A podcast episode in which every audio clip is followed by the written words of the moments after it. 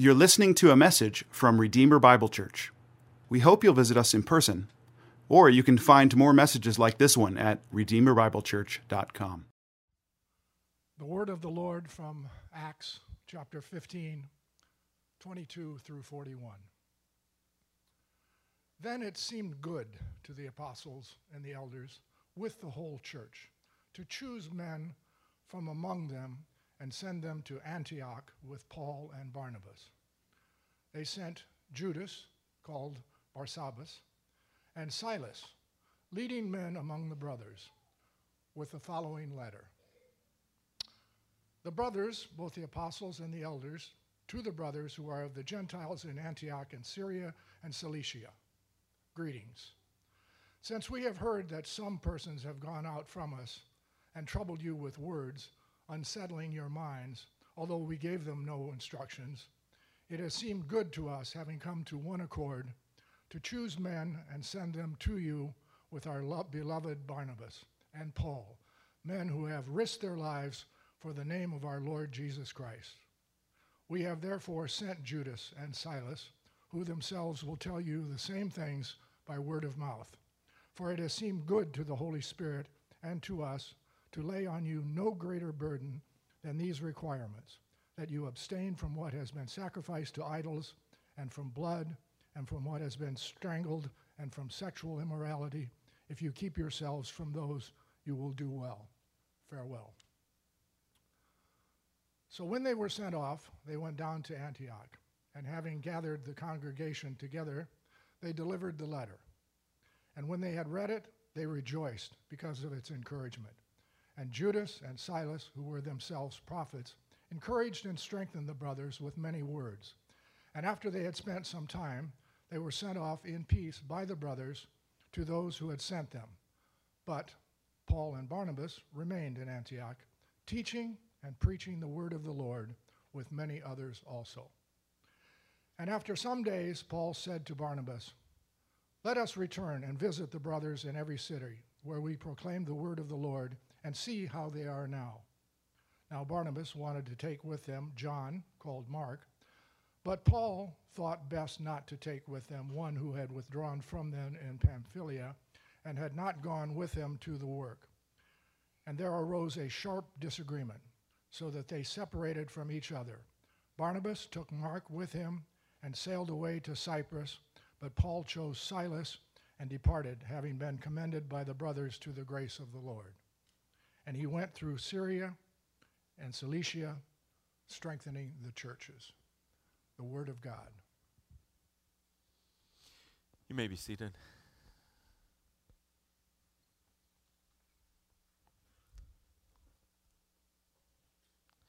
Let's pray together.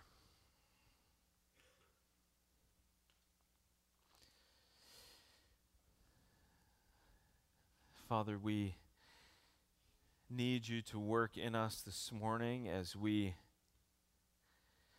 study your word. We believe that your word is authoritative. What we find within its pages, we must obey. We believe that your word is sufficient, that all that you have for us is communicated to us through your word. We also believe that your word is good. So I pray, Holy Spirit, that you would give us ears to hear and eyes to see and hearts to receive what you have for us this morning, that this would not be a mere academic exercise where we fill our minds with information, but we ask that this would be an exercise in transformation. Holy Spirit, change us to be more conformed to the image of Jesus Christ. And we know that happens through the Word, the living, active, powerful Word. So, Holy Spirit, work, work in our hearts as we behold the glory of Christ in the Word. We pray this all in Jesus' name. Amen navigating difficult circumstances requires humility. We all know this. Whether it's marital conflict, complicated relationships at work, a particularly difficult or strained friendship, or something unexpected and dicey within the church. Humility is always the way forward. And this is especially true when we're talking about confusion related to the gospel. Navigating gospel related confusion requ- requires a special kind of humility. A humility that relies on the Holy Spirit, exalts the person and work of Christ, and prioritizes the spread of the gospel to all people. This kind of gospel oriented humility runs like a thread through all of chapter 15. Last week, we were introduced to a problem. As Gentiles were coming to faith in Christ, a controversy had arisen, and there was debate about whether a Gentile who embraced Jesus by faith also needed to become circumcised and keep the Mosaic law. In response to this, a council of apostles and elders convened in Jerusalem to prayerfully discuss the matter in hopes of making a unified decision that would provide the early church with gospel clarity. This entire event is marked by tremendous humility. In fact, notice first a humble decision. A humble decision. Look again at verse 22. Then it seemed good to the apostles and the elders with the whole church to choose men from among them and send them to Antioch with Paul and Barnabas. They sent Judas, called Barsabbas, and Silas, leading men among the brothers, with the following letter after the Jerusalem Council reached a decision, which we'll review in just a moment, the apostles, elders, and the whole church chose two men to travel back to Antioch with Paul and Barnabas. These two men are Judas and Silas. Both Judas and Silas are gifted and proven ministry leaders, referred to in verse 32 as prophets. Now, why do you think it was necessary for all four of these men to travel back to Antioch? Why did two ministry leaders from the Jerusalem church need to accompany Paul and Barnabas? Two men who were very trusted, who had laid their lives on the line for the sake of the gospel. These are men who could be trusted easily, right? Well, here's what I would submit to you. In humility, it's the desire of everyone involved not simply to solve a problem, but the desire is for something more. The aim is that the church of Christ would be strengthened and unified as a result of this difficulty. Reading a letter from the Jerusalem Council would have carried authority but it would have lacked the kind of shepherding and care that the Gentile Christians in Antioch really needed. So the letter would be read, but then undoubtedly time would be given to answer questions and explain the details of, this, of the decision in a, a full and helpful manner. You, you see here a desire to shepherd and care for the people of God, not simply to deliver an, an authoritative decision.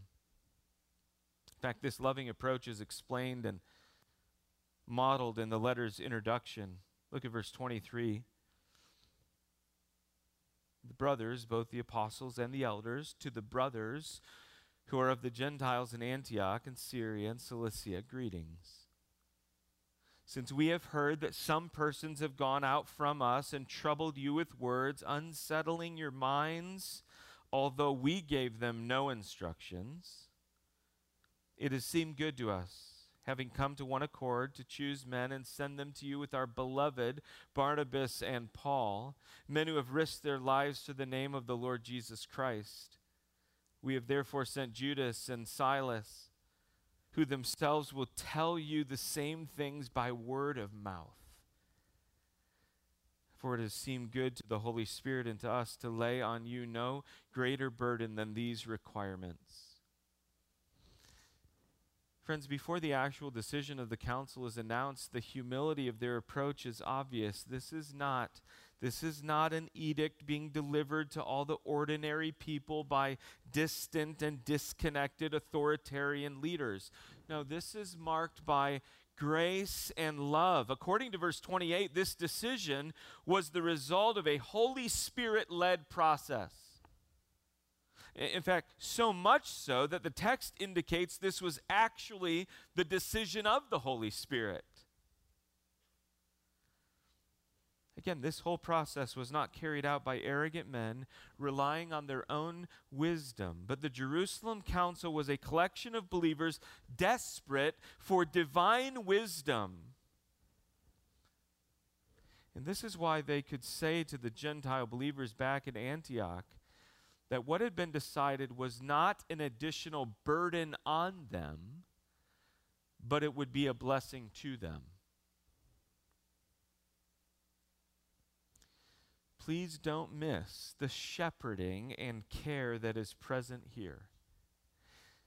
Six verses.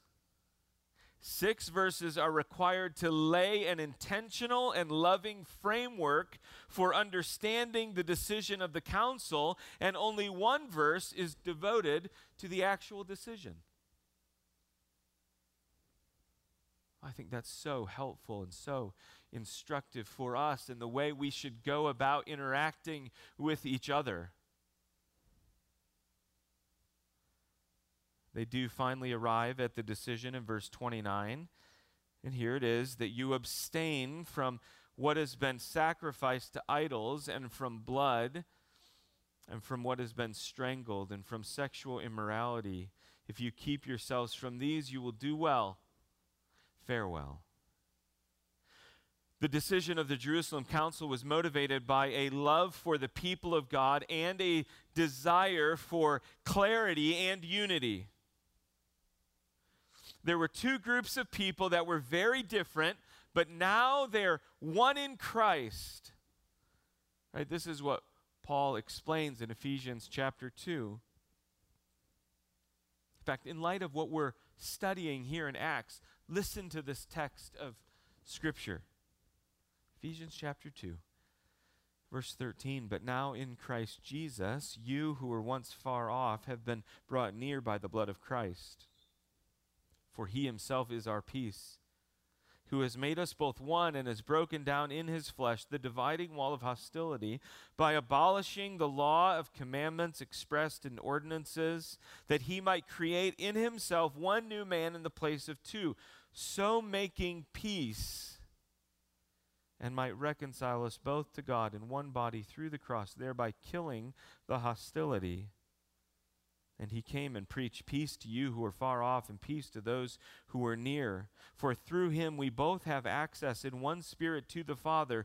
So then you are no longer strangers and aliens, but you are fellow citizens with the saints and members of the household of God, built on the foundation of the apostles and prophets, Christ Jesus himself being the cornerstone, in whom the whole structure being joined together grows into a holy temple in the Lord.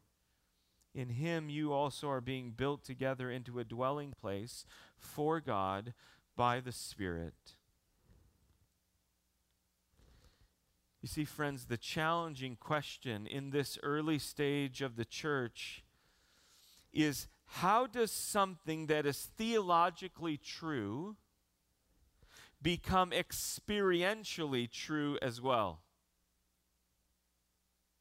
Sure, Jew and Gentile are one in Christ, equal members of the household of God. This is a glorious theological reality. But we know from our study already that what is true theologically has not been true experientially. By and large, Jews and Gentiles are not worshiping together as equal members of Christ's body, walking together in unity. So, what needs to happen? What's missing? The theology has been explained. But what's missing in the early church is what's missing in most churches today humility. The kind of gospel shaped humility that isn't just talked about, but it actually shows up in our actions.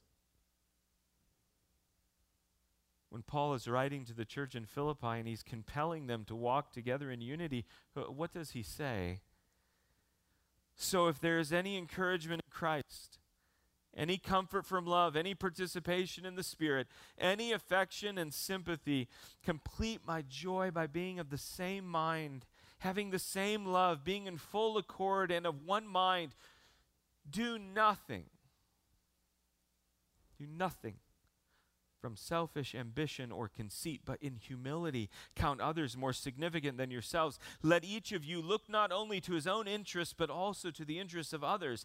Have this mind among yourselves, which is yours in Christ Jesus, who, though he was in the form of God, did not count equality with God a thing to be grasped but emptied himself by taking on the form of a servant, being born in the likeness of men, and being found in human form, he humbled himself by becoming obedient to the point of death, even death on a cross. Therefore, God has highly exalted him and bestowed on him the name that is above every name, so that at the name of Jesus every knee should bow in heaven and on earth and under the earth, and every tongue confess that Jesus Christ is Lord to the glory of God the Father. As Paul points us to the humility of Christ, one thing is obvious true humility produces action.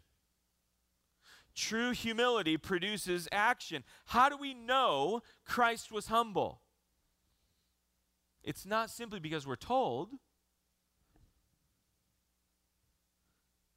but he emptied himself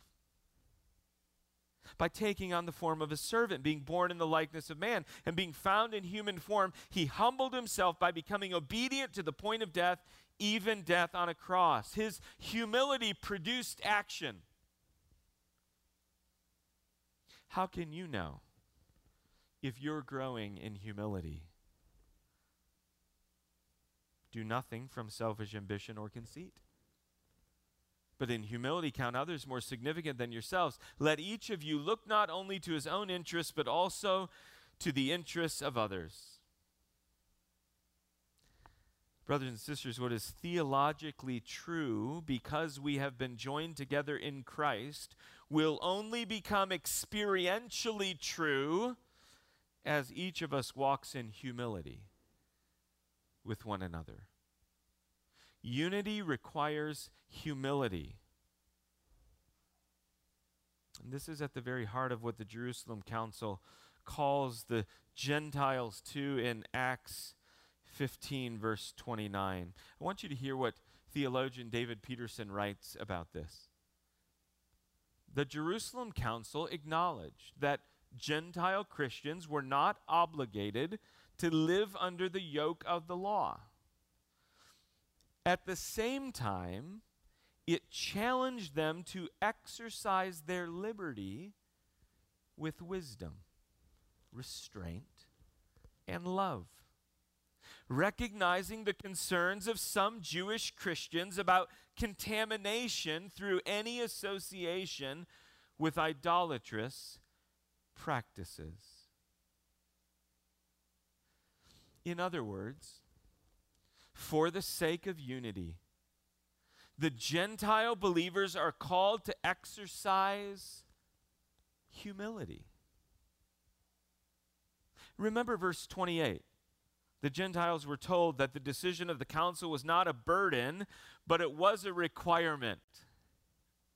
That might create a little bit of tension in our minds. But you see, friends, loving your fellow brother or sister in Christ even when it's difficult for you and means some measure of sacrifice for you, when you know it is serving them, that your sacrifice is a sacrifice of love, this is not a burden. Redeemer, in Christ, God has united us together. No matter our ethnicity, income level, or marital status, no matter our musical preferences or what schooling option we have chosen for our children, no matter our political party or particular theological persuasion, God has gathered us through his Son into one new family, and now our task is to walk in humility so that what is true theologically will become increasingly true experientially.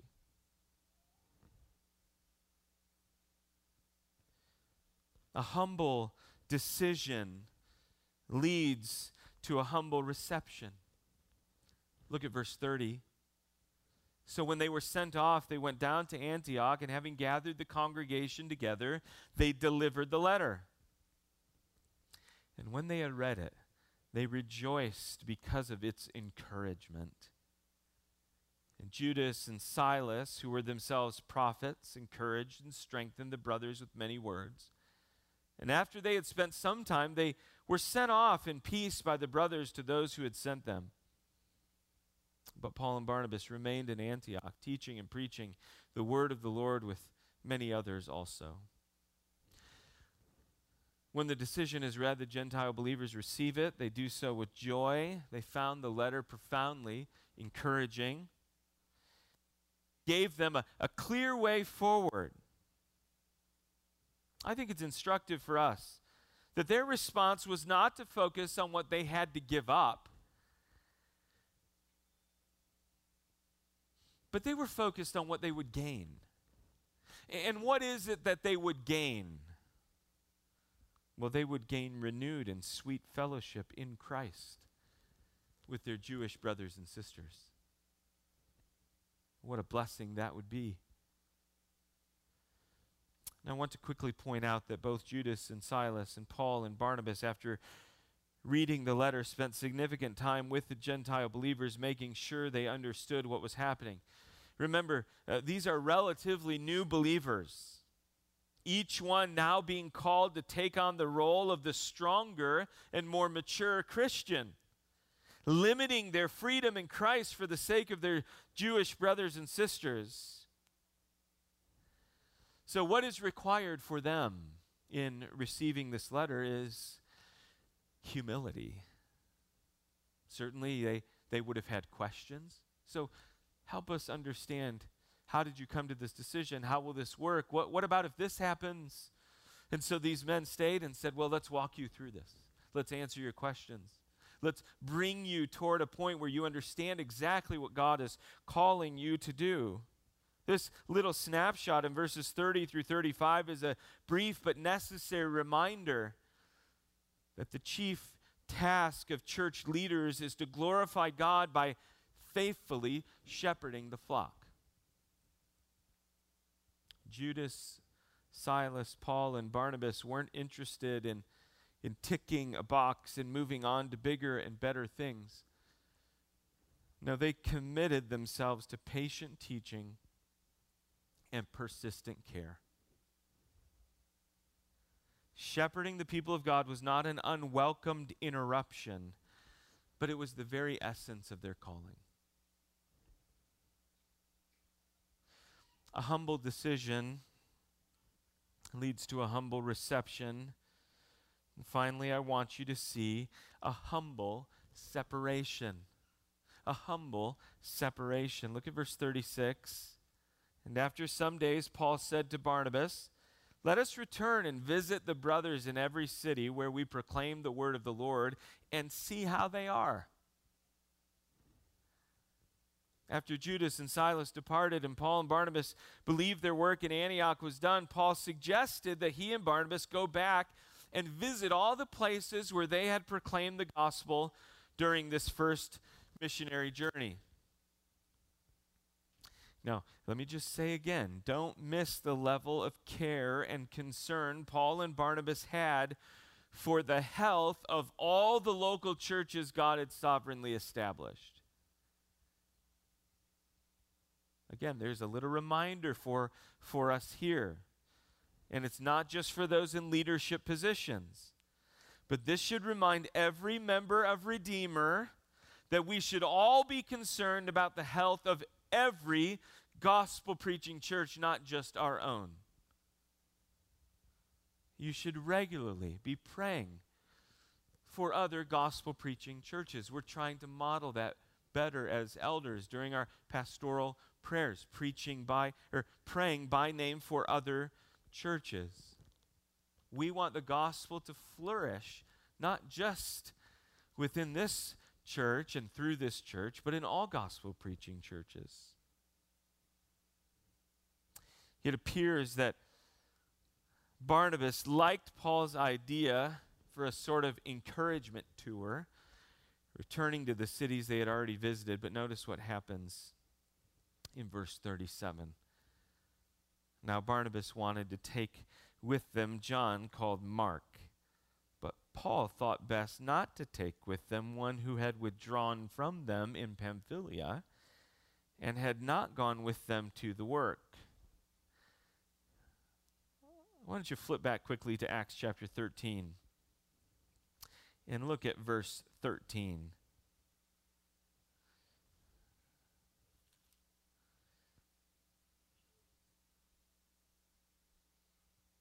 The text says Now Paul and his companions set sail for Paphos and came to Perga in Pamphylia, and John left them and returned to Jerusalem. Acts 13 13 records without any detail that John left Paul's ministry team and went back to Jerusalem.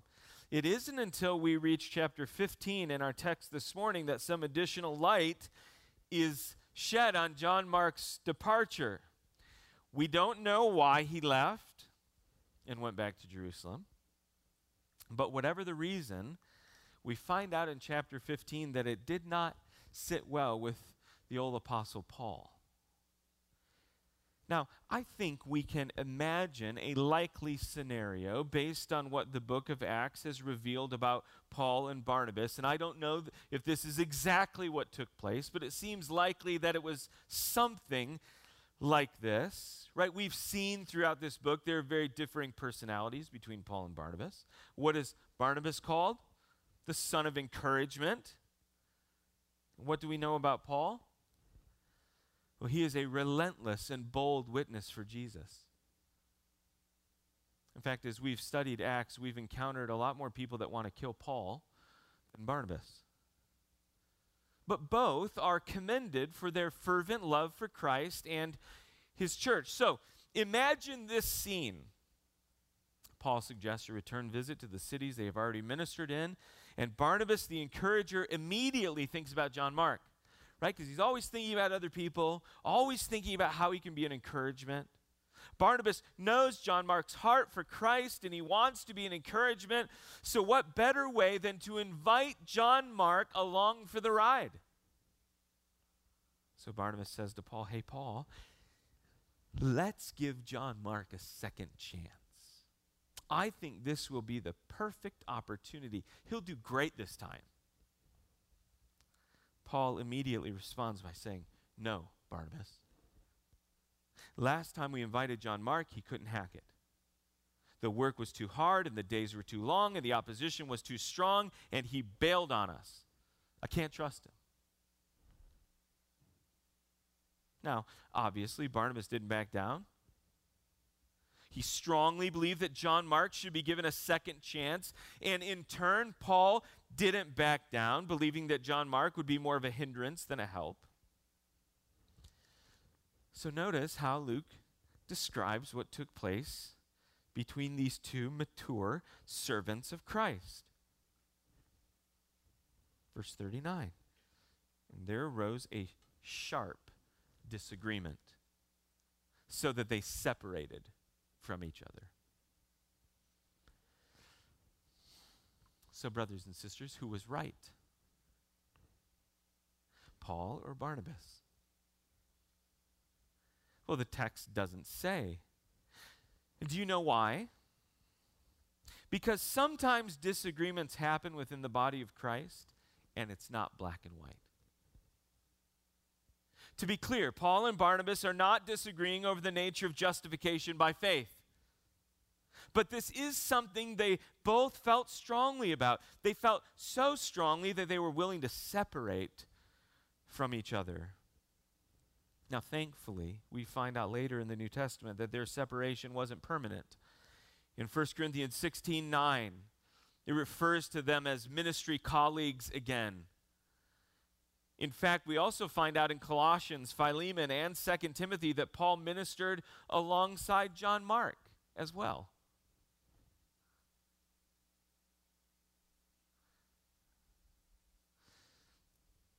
Friends, I want to bring this to a close, but, but let me give you three takeaways from this final disagreement between Paul and Barnabas. Number one, understand that under the kind providence of God, the church needs Paul's and Barnabas's. The church will be a healthier place when both are present and can walk together in unity. So, some of you are patient encouragers who are quick to give second chances.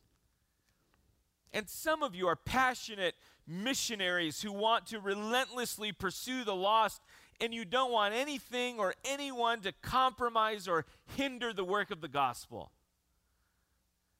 You know what? I'm profoundly grateful for both of you. And I hope God keeps our Pauls and our Barnabases together here at Redeemer. I believe we will be better and more effective if that's the case. Number two, realize that not every disagreement within the church is going to fit into neat and tidy categories of clearly right or clearly wrong. In fact, sometimes really godly men and women that you really respect will stand on opposite sides of an issue or a decision. Again, we're not talking about issues of core gospel doctrine, but something like what we find in Acts 15 Brothers and sisters, this kind of disagreement will happen because it has always happened. If it can happen to Paul and Barnabas, it will certainly happen to some of us. So here's my advice when something like this does take place don't freak out. Don't freak out. Be slow to take a side and put your confidence in Jesus. Because he alone is always right.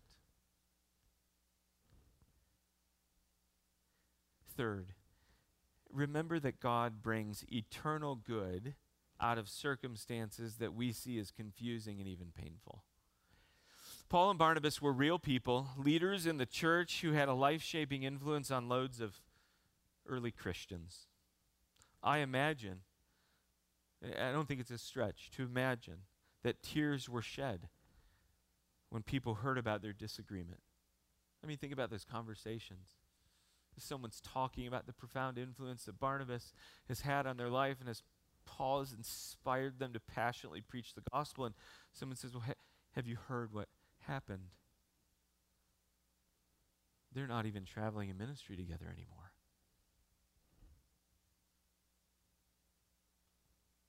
I imagine that people were confused, that the faith of some was shaken. But, brothers and sisters, God took a painful and confusing separation, and what did He do? He doubled his number of missionary teams.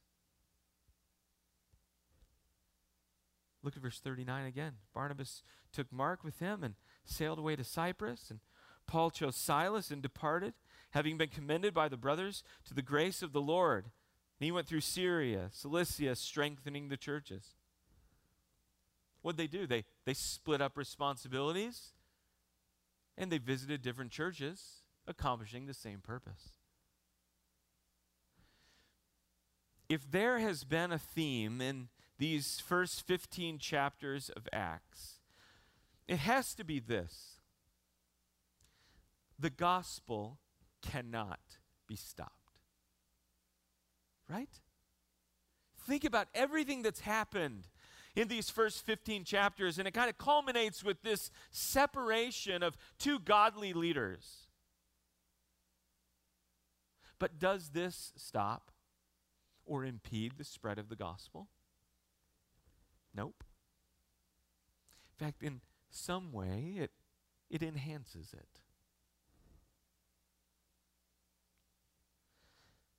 Brothers and sisters, God is unquestionably and absolutely sovereign.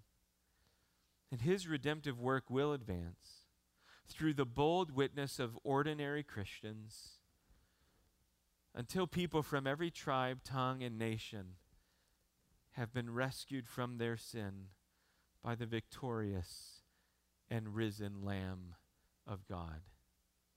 As we push the pause button, in our study through Acts, I want, I want to leave you with that. Go in boldness, go in confidence. The gospel can't be stopped. I was reminded of that this week as Karen and I are relatively new to the neighborhood where we live, and some friends came by, some neighbors came by and invited us to their annual 4th of July cookout. We've been longing for an opportunity to get to know our neighbors and praying for an opportunity. And so God brought our neighbors to our door, invited us to. So, so here we were on the 4th of July, sitting in the backyard with about six different families, only a couple that we had met before. And I'm sitting next to a, a man who is from, um, who is, who is from Asia and we're talking. And they've lived now in Minnesota for 25 years. And he asked me, So, what do you do? Well, I'm, I'm glad you ask. I said, I serve as a pastor of a Bible church in Minnetonka. And he said, Oh, my, my brother serves as an Anglican priest in our hometown. And this led into about a 45 minute conversation about his brother's ministry and our church, and, and ultimately led even to a brief conversation about the gospel. And I was marveling at that. I had no plans to have that conversation on July 4th with someone I had never met. But yet, this is what God is doing. He's orchestrating meetings and conversations like these, and He's doing it for all of us. We just need to be looking for them, ready and willing to engage in those conversations, praying and asking God to bring those people into our path. And then our job is not to sovereignly orchestrate their conversion, it's just to be a faithful witness. And then watch God sovereignly work for the glory of His name and for the eternal joy of those we come in contact with. Let's pray. Father, thank you.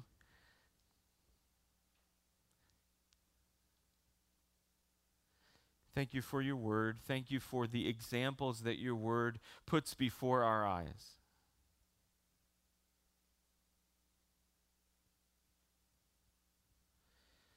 Thank you for the early church.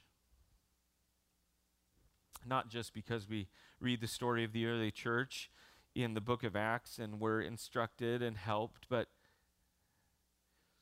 but thank you for, for pulling us into this story.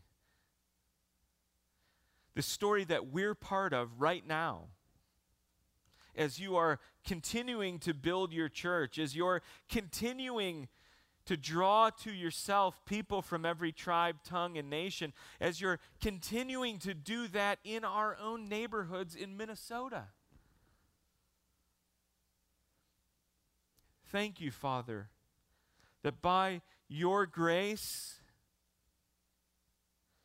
when you called us to redemption, you engaged us in your redemptive mission. That you did not simply save us for our own benefit, but you have blessed us to be a blessing.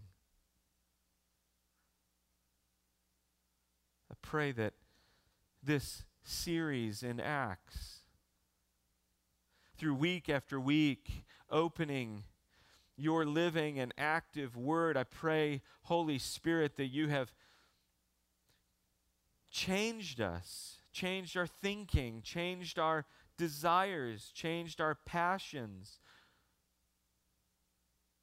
retooled our schedules so that we would engage more in mission. This is why we exist. We exist. We are breathing this morning to make much of Jesus in our families, in our workplaces, in our neighborhoods. So give us the boldness, Holy Spirit, to proclaim the good news of Jesus. We pray this in his name. Amen.